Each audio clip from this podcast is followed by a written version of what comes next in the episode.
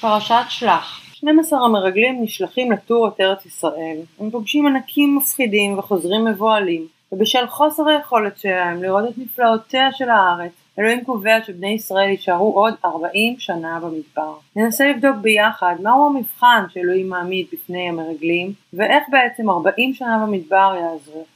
בואו נתחיל.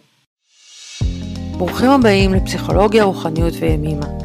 כלילה שחר ועידית הירש יוצאות למסע שנתי של פגישה שבועית עם החיים דרך פרשת השבוע. פרשת שלח, יש לנו את uh, סיפור המרגלים, הם נשלחים uh, בעצם לטור את uh, ארץ ישראל, הם יוצאים לארבעה ימים וחוזרים עם uh, רשמים uh, מפוחדים. ועל הדבר הזה בעצם אלוהים מעניש את עם ישראל וקובע שהם לא ראו נכון בעצם את ארץ ישראל, והם בעצם עכשיו uh, הולכים להישאר 40 שנה במדבר בגלל הדבר הזה. ומה שרציתי לשאול זה בעצם, מה זה בעצם? למה, למה הוא שולח אותם? מה הוא מצפה מהם? מה, מה זה בתשובה שלהם שהיה כל כך אה, לא, לא נכון, לא מדויק, שהוא, שהוא הביא אותם עכשיו לעוד 40 שנה במדבר? שאלה טובה. אני חושבת שיש פה איזה סוג של מסע חניכה, שככה הקדוש ברוך הוא מעביר אותם. חשוב לומר שהם היו מנהיגים, כל ה-12 מרגלים היו מנהיגים, אנשים שהם אה, ככה נושאים אליהם עיניים בעם, והייתה ציפייה שהם יבואו לארץ ישראל וככה יתרחב ליבם ויהיה להם חשק והם יחזרו לעם ויעוררו חשק לקראת המסע לארץ. זה קרה בדיוק ההפך. זאת אומרת ש... הם חזרו מאוכזבים, מפוחדים, מתוסכלים, נורא מכווצים, מרגישים אה, כמו חגבים בעיני ענקיים, וכל המבט שלהם הוא מבט אה, נורא על מה שאין, ונורא לא מאמין בכוחות שלהם. אני חושבת שאולי זה בדיוק המבחן שאלוהים ניסה לעשות להם. מבחן, אני לא אגיד מבחן, כמו ניסה לבדוק האם הם מוכנים להיכנס לארץ. הוא הבין שלא.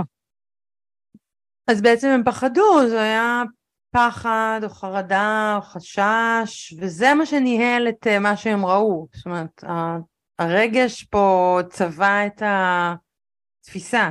הם לא ראו את הארץ זבת חלב ודבש, הם ראו את הענקים המפחידים. הם ראו רק את זה, כלומר זה היה ממש חזות הכל, וחשוב להבין שמבחינת הבגרות שלהם שנדרשת בארץ ישראל לעומת המדבר, במדבר דאגו להם למן בפתח האוהל, ככה הכל היה שמור, מוגן, היה עמוד ענן, היה עמוד האש שהעיר להם. ובארץ ישראל כל אחד מפזר לנחלה שלו, הוא אחראי לגדל, להצמיח מהאדמה את האוכל שלו, אחראי לצאן שלו, אחראי להילחם אם יש אויבים לצידו. כבר אין את האלוהים שעושה ניסים ודואג להם לכל דבר, הם כבר לא ילדים. הם לא מחותלים בארץ ישראל, הם הופכים להיות עצמאים, הם בעצם צריכים להתבגר. ככה, אני חושבת שהוא רצה לבדוק האם הם בשלים להתבגר, האם הם מוכנים להתבגר. והתשובה היא שלא. כי בעצם מה שאני הרגשתי זה שמה שקורה להם זה מה שקורה לנו כשאנחנו מפחדים.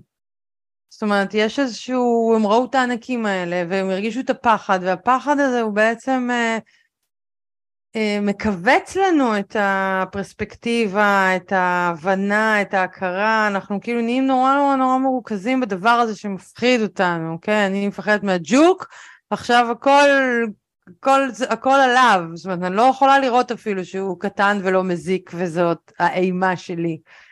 אז זה כזה, זאת אומרת, כאילו רגשית אנחנו מכירים את המקום הזה, ו- ועל זה הם נענשו. זו שאלה, הם נענשו בגלל שהם פחדו, שהם נענשו בגלל שהם... הייתה ציפייה מהם דווקא כאנשים מנהיגים, שהם ידעו לתחם את הפחד שלהם, ולצד זה שהם רואים פחד וחוויה מאוד מכווצת, הם ידעו לאפס את עצמם ולהגיד, אוקיי, יש שם אתגרים, אבל אנחנו יכולים למצוא את הכוחות שבנו להתמודד עם האתגרים האלה. זה כמו שכהורה, אני מצפה אה, מעצמי, שאם יש אתגר משפחתי או אתגר באחד הילדים או אתגר חיים כלשהו, זה לא שאני רק ארים ידיים. זה אמנם, אני מפחדת, אני חוששת, אני פוגשת את החשש ואת החרדה שעולה הרבה פעמים, ואני לא נעצרת. זה לא שאני כמו הילדה שלי ארכה ברגליים ואהיה מתוסכלת על זה שאין לי את הקרטיב שאני רוצה במכולת, נכון? מצפות שככה נדע לאסוף את עצמנו ועם כל הקשיים להמשיך קדימה ולמחרת לקום כחדשים ולהתמודד. ופה היה משהו שהם לא היו מסוגלים להתמודד, הם ממש קרסו מזה, רגשית. זאת אומרת שאת המבחן התבגרות הזאת הם בעצם לא עברו. שהציפייה הייתה שמנהיגים בוגרים יוכלו לראות גם וגם. יוכלו לראות גם את החלקים המפחידים וגם את החלקים הטובים, המניבים, העשירים, שהם, שהפרספקטיבה שלהם תהיה יותר רחבה. ופה הם נפלו בעצם, הם הביאו איזשהו משהו מפוחד וצר. בדיוק, אני חושבת גם שכאדם שהוא מבוגר, יש לנו את יכולת הבשלות להכיל ולהחזיק גם את האתגרים, אבל גם את המשאבים שיש לי. שלילדים הרבה פעמים קשה להחזיק משאבים. אנחנו צריכים להזכיר להם, ככה לפני מבחן, להגיד להם, אוקיי, אתה מסוגל, אתה יכול, למדת, אתה תצליח, ואנחנו ככה יודעות להחזיק, שגם אם נגיד אני נכשלת, זה לא אומר עליי הכל, וגם אם יש לי אתגר, אני למשל, אה, לא יודעת, יצירתית, אני יכולה להשתמש בחוכמה שלי, יש לנו משאבים שאנחנו יודעות לשלוף בזמני אתגר. ופה יש משהו שאלוהים ממש זיהה, שהם עוד לא התבגרו, הם עוד לא בשלים לזה. אז הוא מאפשר להם 40 שנה ככה להיות בשלים. זה לא רק שזה 40 שנה להיות בשלים, ממש כל הדור הזה לא נכנס לארץ. עד שכל הדור שמכווץ ולא מסוגל להרחיב את המבט מת, אז הם לא נכנסים לארץ, ובעצם נולד דור חדש שהיא צריכה להיות להם נקודת מבט אחרת על המציאות, ואפשרות להאמין בכוחות שלהם כפרטים שלא רק תלויים באלוהים, שיזין, יעשה, יחתל, יניק, יצמיח. אז זה מעניין, כי התשובה למשבר ההתבגרות הזה זה זמן. זה תהליך, זאת אומרת, הוא לא יכול לסדר את זה, הוא לא יכול להגיד להם, בואו רגע, שנייה, בואו תראו, בואו, זה, הוא, לא, הוא לא אומר את זה, הוא לא לוקח את זה לשם, הוא אומר, יאללה, חזרה ל-40 שנה עכשיו במדבר, עד שכל הדור הזה בעצם ילך לעולמו, עד שכל התודעה הזאת תשתנה ועד שייוולד משהו חדש. וזה מעניין אולי, כי, כי הוא פה הוא מצייר לנו איך נראה, איך נראה השינוי.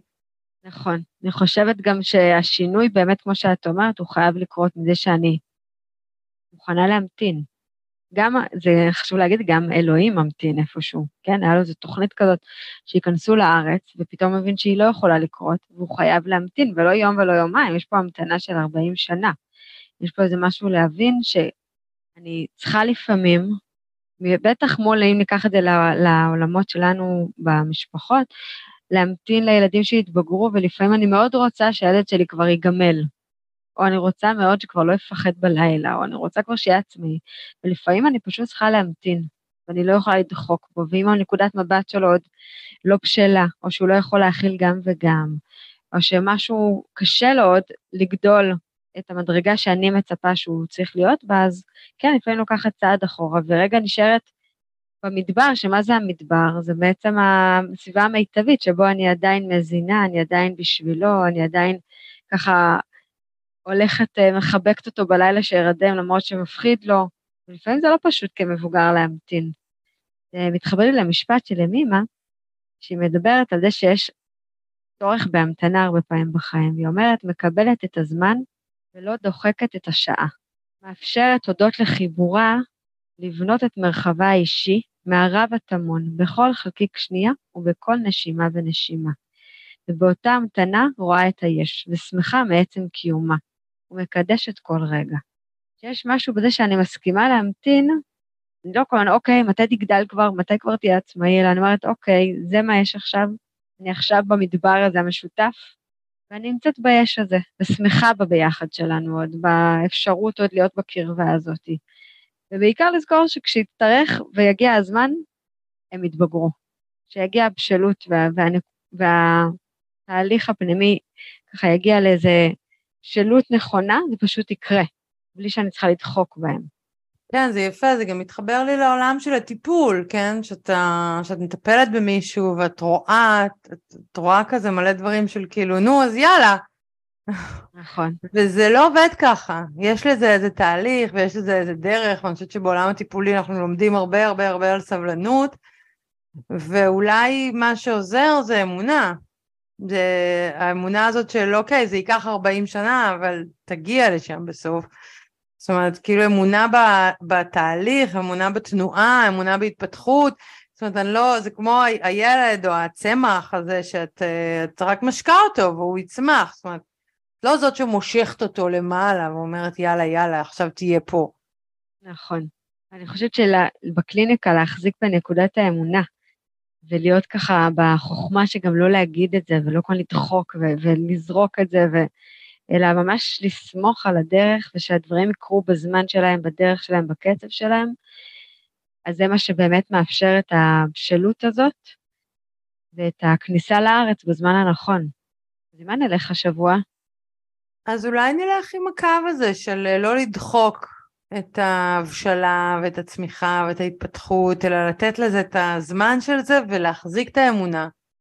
את האמונה שהדברים יקרו בזמן שלהם, בדרך שלהם, בצורה הכי הכי נכונה. שהיא תופיע, אנחנו לא יודעים מה היא, אבל היא תופיע. אני מצטרפת, שנסכים להמתין בלי לחץ ובלי לדחוק ובלי לשפוט, להבין באמת שכל דבר יש את הזמן שלו. אז ניפגש? בטח. תודה שהייתם איתנו. מוזמנים לשתף ולכתוב לנו איך הפרשה פגשה את השבוע שלכם. נתראה שבוע הבא.